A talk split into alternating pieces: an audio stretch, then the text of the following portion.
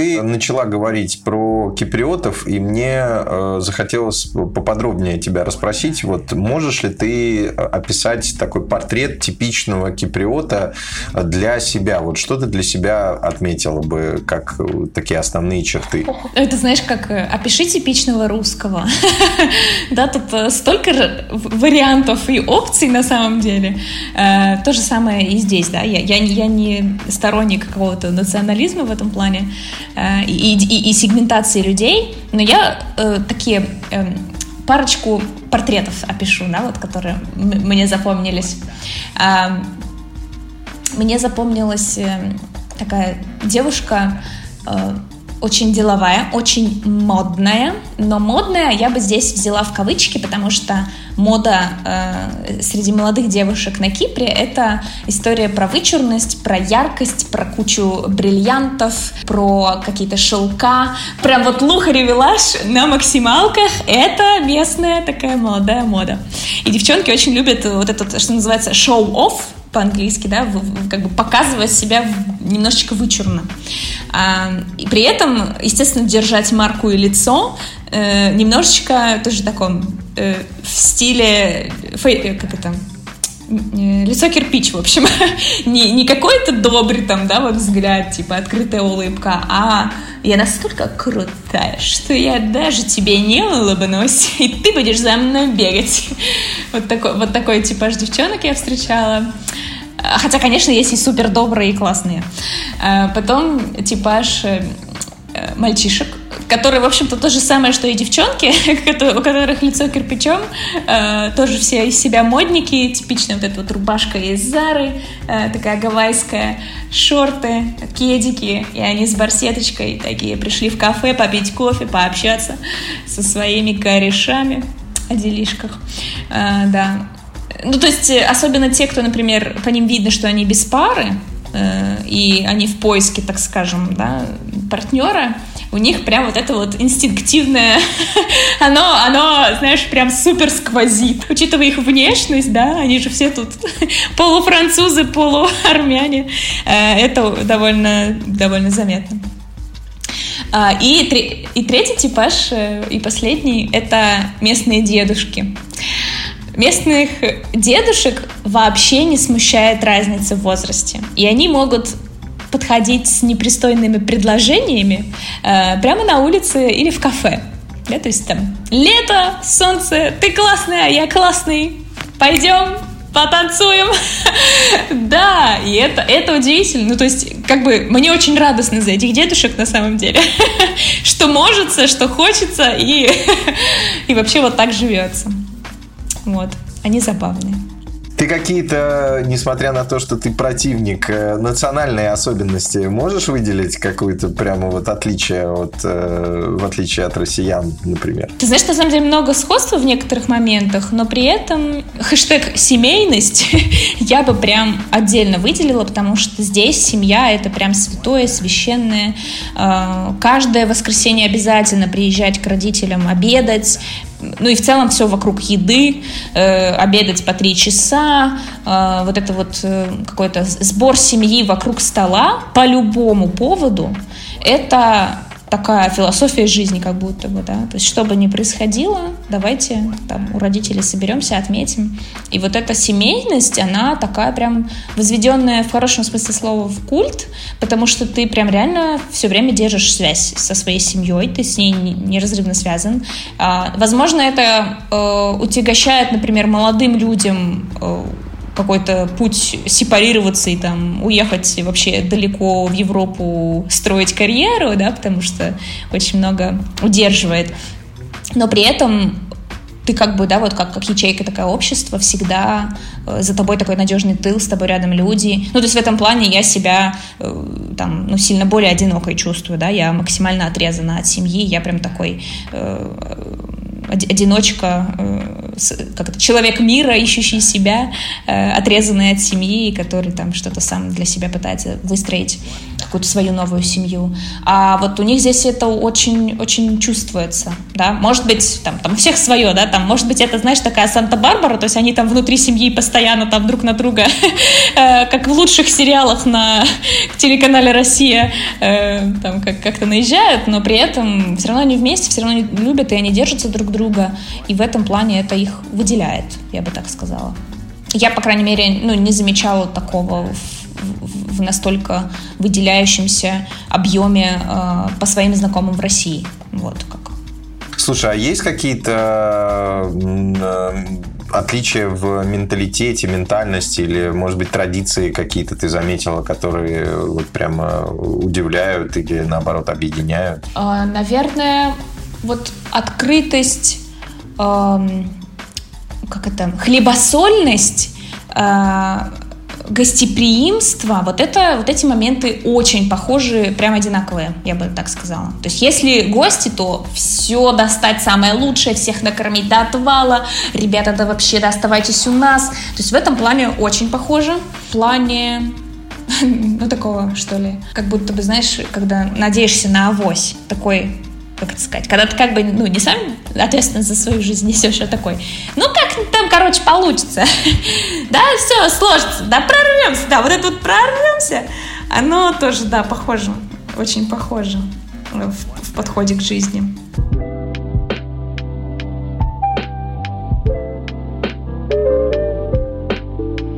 Так, ну, э, не могу тебя не спросить про дату 24 февраля. Э, соответственно, вопрос у меня будет вообще, изменилось ли что-то для тебя, э, для вас с молодым человеком и как именно после этого, этого числа? Мы до этого жили год в Питере, в нашей квартире самой лучшей квартире на свете.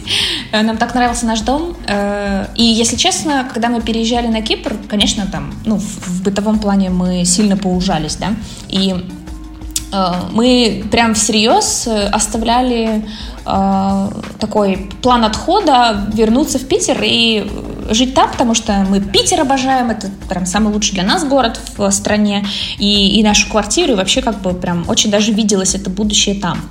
Э, но 24 февраля этот, эта опция отпала из наших планов, и теперь мы не рассматриваем возвращение домой, пожалуй, совсем. Ну, в плане, мы не будем переезжать жить э, в Россию. Как ситуацию восприняли коллеги по работе? Что ты заметила, может быть, вообще в, в СМИ, в окружении? Что это, что это было для киприотов? Э, ты знаешь, э, когда, наверное, вот март-апрель, когда вот самое такое пик был обсуждения этой темы, э, периодически задавали вопросы, из разряда, а что у вас там вообще происходит? Мы что-то вообще не выкупаем. В смысле, как, как так можно было, что вот одна страна на, на братскую страну что-то там, чего там вообще у вас придумалось.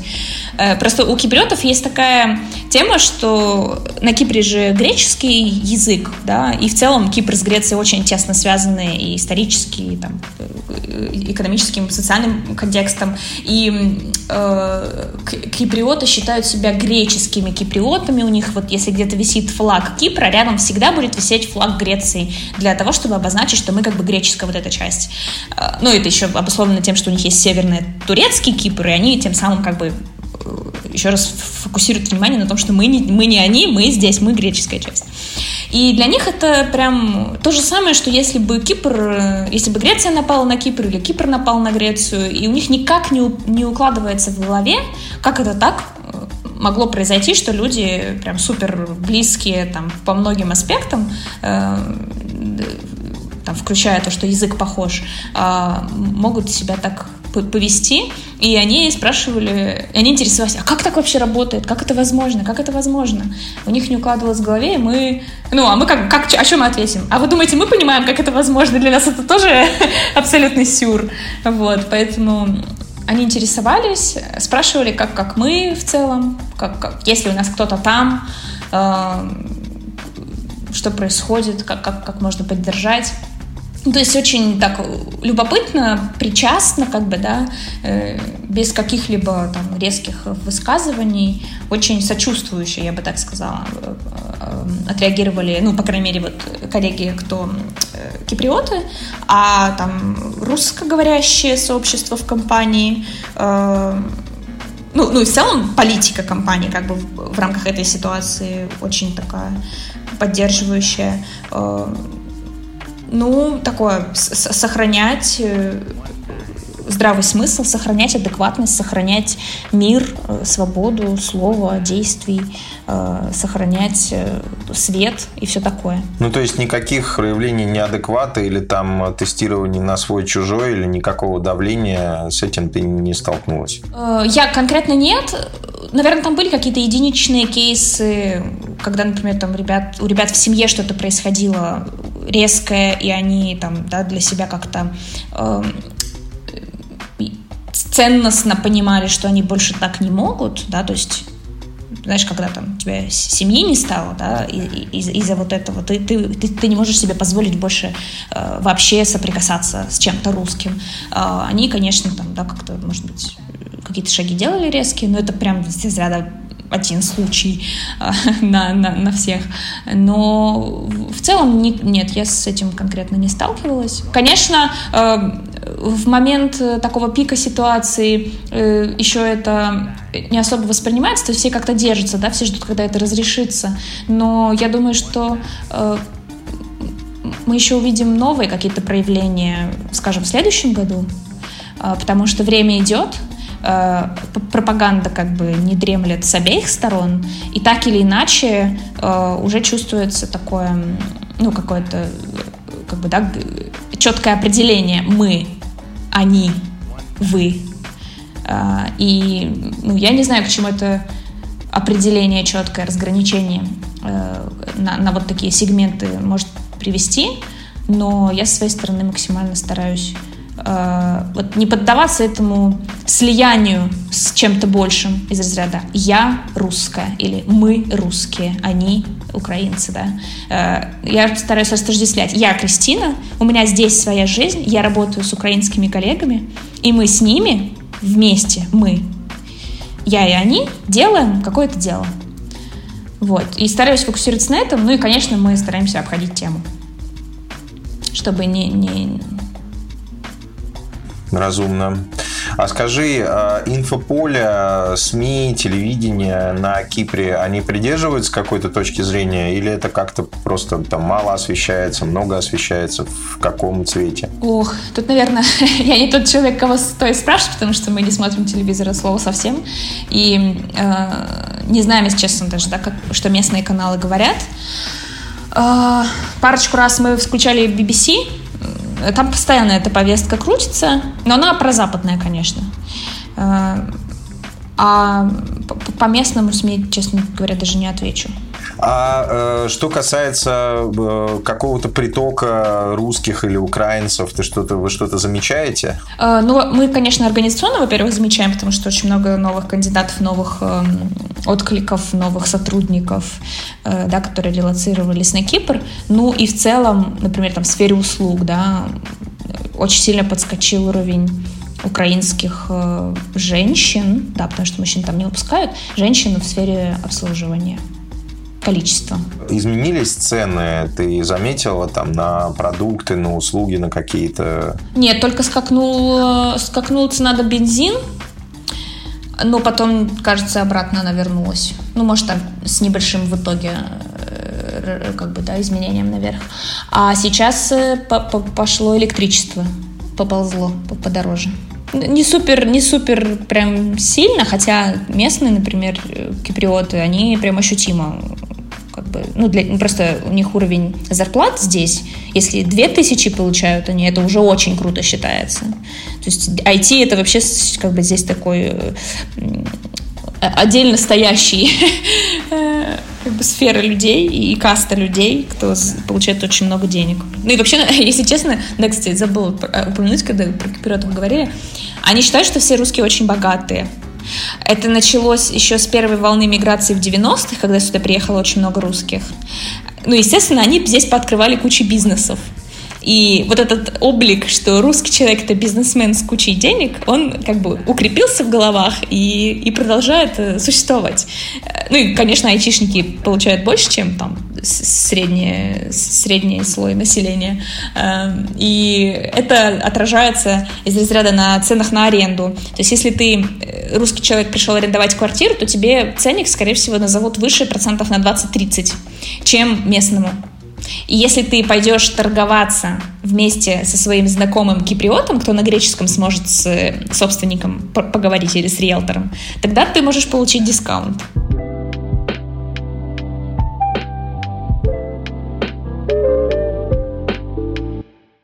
Крис, давай поговорим про работу, про твою чудесную компанию и э, вообще, что за компания, расскажи, пожалуйста, и чем ты там занимаешься. Может быть, есть какие-то интересные кейсы, которыми ты захочешь поделиться. Я работаю в международном финтехе. Это IT-компания, которая разрабатывает продукт для онлайн-трейдинга. То есть мы все в основном айтишники, но еще э, и, и не только айтишники, айтишники да.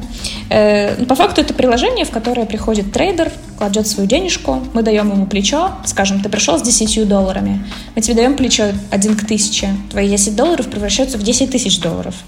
И на таком объеме уже, когда ты торгуешь, цена покупки и цена продажи, и разница между ними более ощутима. А, ну и по факту, да, формат э, работы трейдинга это ты покупаешь э, там, доллары за юани, продаешь евро за фунты и на вот этой разнице цен э, зарабатываешь. Ну и потом выводишь средства. Это то, чем занимается компания. Я в ней нанимаю айтишников. Я рекрутер. Официальная моя должность называется Talent Acquisition, то есть специалист по привлечению талантов. Но по факту я замыкаю на себе весь процесс поиска талантов, их найма, э, и дальше уже адаптируют их э, мои коллеги. Слушай, есть ли у компании какая-то вообще миссия, какое-то мотто? То есть, что компания, э, цель существования компании на рынке? Потому что финтех-компаний э, пруд пруди, да, инвестиционных приложений, финтех-приложений, трейдинговых приложений тоже одним местом можно долго есть. Э, вот э, та компания, где ты работаешь, э, она про что? И, э, может быть, есть какое-то отличие или генеральная идея какая какая-то управляющая. Да, наш SEO, это, ну, он вообще изначально русский разработчик. то есть у него такой технический бэкграунд, и, то есть он такой техногик, с одной стороны, при этом он как, как человек, как личность э, такой очень, очень интеллигентный, честный, воспитанный. И э, вот, это, вот эта вся его как бы аура и отношение к бизнесу очень грамотная накладывается на сам бизнес, естественно, и влияет на него. Поэтому и культура у нас соответствующая. И генеральная миссия, вообще, зачем мы все здесь собрались, это сделать этот бизнес честным и вообще глобально поменять отношение к трейдингу, то есть сменить парадигму всего рынка онлайн-трейдинг э, ну, воспринимается зачастую, ну, мы знаем, да, слово «форекс» овеяно столькими смыслами, слово «спекуляция» овеяно столькими смыслами. Вот хочется сменить, эту, сменить это отношение к рынку, обелить трейдинг, э, сделать это честным бизнесом и, да, вот как бы поменять подход. Например, э, вот недавно к нам пригласили главного маркетолога PokerStars Альфонсо. Он последние лет 10, типа того, в PokerStars э, как раз менял парадигму отношения к онлайн-покеру как главный маркетолог, как главный маркетолог. Если раньше считалось, что когда ты сидишь, э, ну, играешь в онлайн-покер, это какая-то, как бы, ну, ну такое себе, да, постыдная вещь, ты там что-то где-то э, непонятно что делаешь, типа это азартные игры и спускание денег и времени, то сейчас э, есть мнение, что вообще-то, если ты играешь в покер, то ты дофига умный чувак. Ты умеешь просчитывать все эти, значит, карты, умеешь просчитывать эти схемы, стратегии, э, у тебя все окей с математикой, и ты можешь на этом зарабатывать деньги. И вот это была такая большая работа Альфонса в том числе, как, как сделать так разными маркетинговыми инструментами, чтобы вот это отношение к сфере поменялось. И вот сейчас мы его пригласили к нам, чтобы то же самое, ну или в новом каком-то формате, проделать с онлайн-трейдингом. Вот это такая большая, я бы сказала, адженда. Mm, черт, то есть место CMO занято, да, в компании? Mm-hmm. Да, так, к сожалению. Окей. Но у него есть в команде пара вакансий.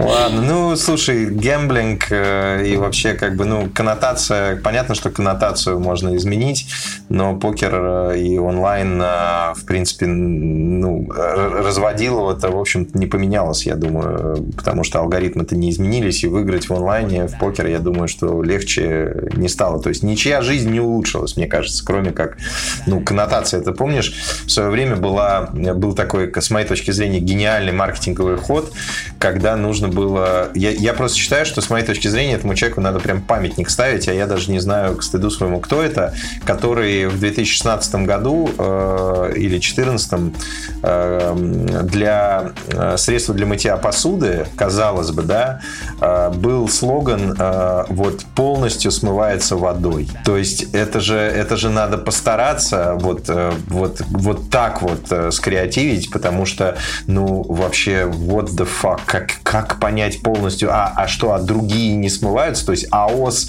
он полностью смывается водой, а Ферри, он что, он там остается, он въедается в железо, проникает в кожу и в твой организм, заражая тебя. Ну, то есть, вот, э, мне кажется, это что-то из этой серии, нет? А, может быть, может быть. Но ну как, это знаешь, э, миссия компании это же всегда такая недостижимая история. Э, естественно, будут клиенты, которые там, будут терять деньги. И трейдинг так работает. Но, есть, но, но будут клиенты, которые грамотно используют инструменты, как бы обезопасивая себя тем самым со всех сторон, и они будут зарабатывать. Рынок так устроен, что 5% клиентов будут забирать себе 95% э, дохода. Я как раз про это тебе сказал, что сам, сама э, суть, в общем-то, там рынков и трейдинга, она-то не поменяется, но можно, наверное, это как-то, наверное, подать по-другому, упаковать, наверное, получше.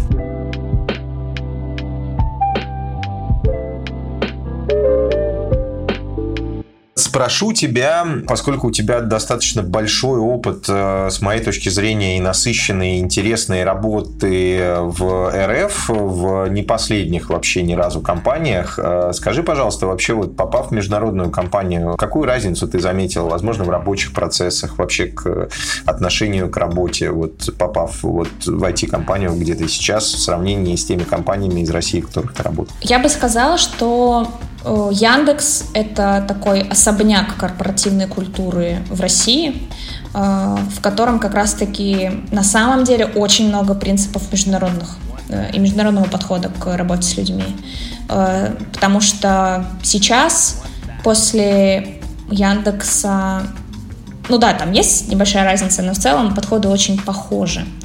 Э, конечно, Яндекс Яндексу рознь. Это супер огромная структура, и там есть разные менеджеры, но в, ну, как мне кажется, ядро все-таки держится как раз-таки вот тех, тех э, лучших, да, эм, как-то проявлений яндексовской культуры, что ли, да, вот эта вся эта культура индексоидов, открытости, э, фидбэков и прочего, она прям очень хорошо построена и классно работает. И в этом плане ну вот Exynos там, да, плюс-минус это та же история. Здесь, наверное, ну, по, поинтенсивнее в целом сама работа и побольше коллег, у которых горят глаза. Ну, в том плане, что ну, я не встречала людей, к которым я приду, назову какую-то идею, они скажут, что вообще ты придумала, да? То есть все, да, да, классно, давай делать, давай, чем я могу помочь? То есть э, супер поддерживающее окружение. И, наверное, главное отличие, да, вот если мы Яндекс так вот не рассматриваем, как, как, как если мы сравниваем в целом международный подход к, к, со стандартным российским менеджментом, то главное здесь отличие это э, уважение человеческого достоинства. Я бы вот в эти слова очень многое отнесла. Э, да, это и про work-life balance, это и про э, уважение своего собственного достоинства сотрудниками, потому что, ну, к сожалению, такая у нас ментальность и такой бэкграунд многих поколений, что раз начальник сказал, значит, нужно делать, раз я не успеваю, значит, со мной что-то не так, буду перерабатывать, эм, сидеть, молчать, не высовываться, да, вот какие-то вот эти все вот убеждения из, из совка, они, конечно, очень сильно подпортили корпоративную культуру.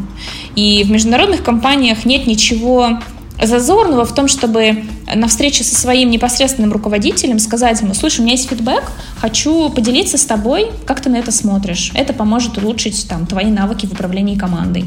И руководитель такой, да, слушаю. И ты ему говоришь, э, ты знаешь, вот я заметила, что на общей встрече там было то-то и то-то, повлияло это вот так-то и так-то. Мне кажется, в следующий раз стоит делать вот это.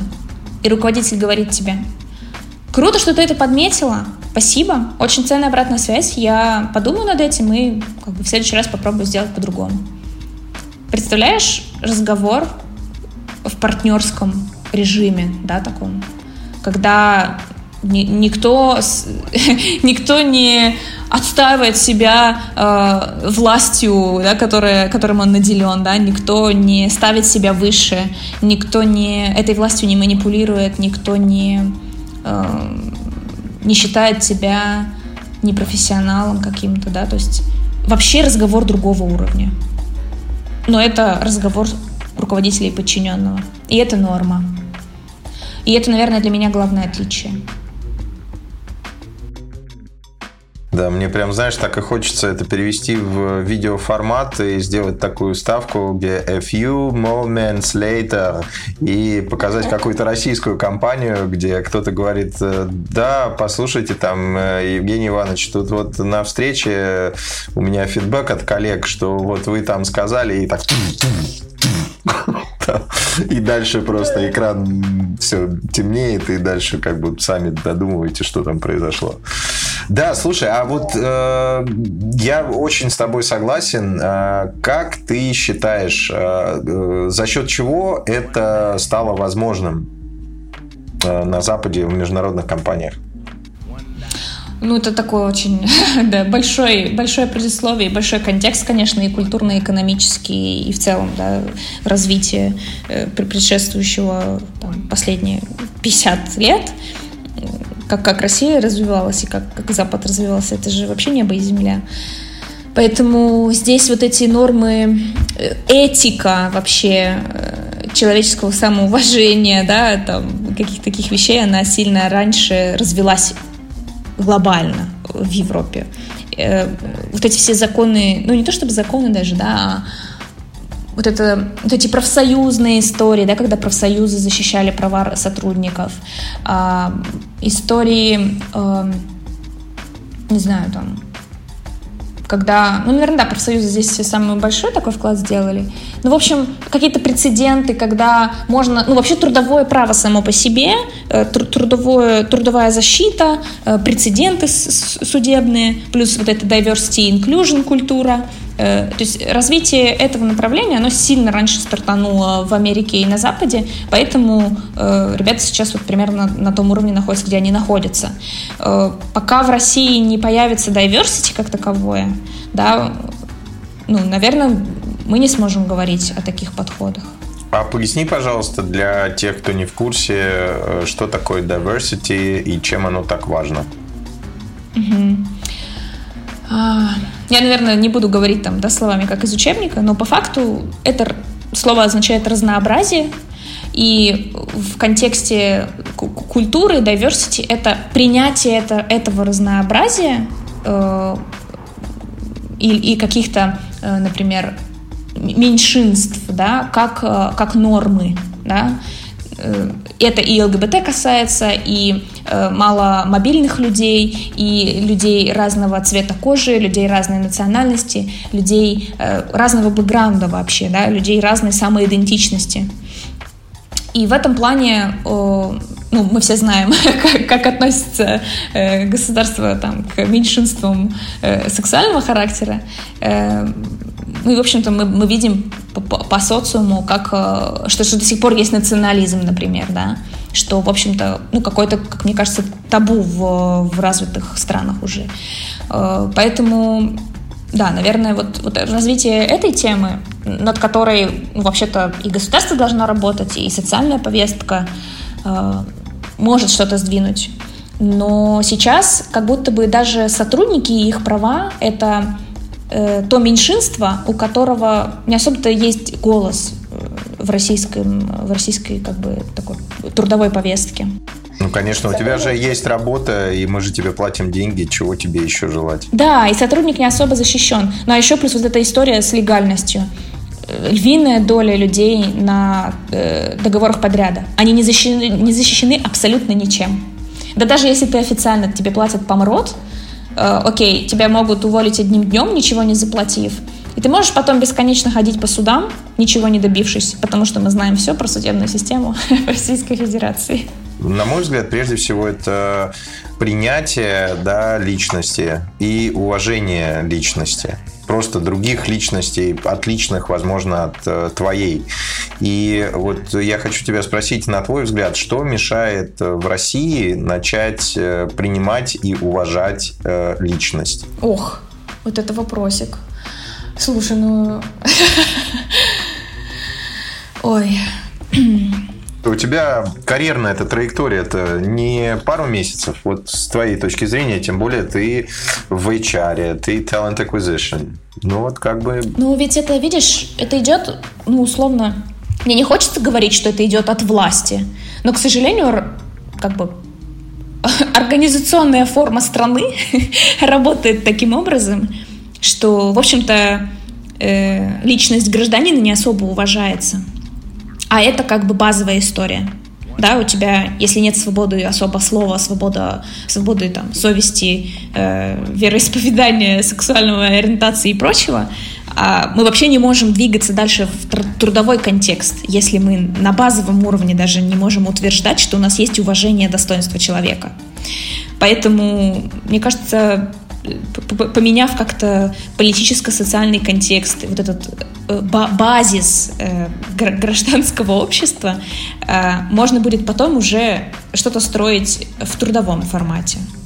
Потому что, ну, опять же, да, как, бы люди не боролись, они все равно упрутся потом, например, в своих прецедентах в судебную систему, судебная система равно государственная система, и мы как бы пришли к, к изначальному выводу. Да, перепрыгнуть не получится, я с тобой согласен. Да, тут, тут слишком, ну, как, надо, надо воспринять это все системно, и, и слишком много базиса под этим всем находится, такого непростого очень. И, конечно, это не меняется по щелчку пальца, и, конечно, единичными людьми, которые хотят сделать мир лучше, это тоже не меняется э, но вот, например, там, да, есть бизнес Яндекса, который, слава богу, пока еще все с ним хорошо, и он хоть как-то, да, меняет в этом плане рынок бизнес Тинькова, да, там, ну, Озон, Skyeng, не знаю, да, то есть есть какие-то талантливые предприниматели, которые хотя бы, хотя бы по лекалам вот этого, э, да, международного подхода э, строят подобную культуру в России, э, но я уверена, что тоже там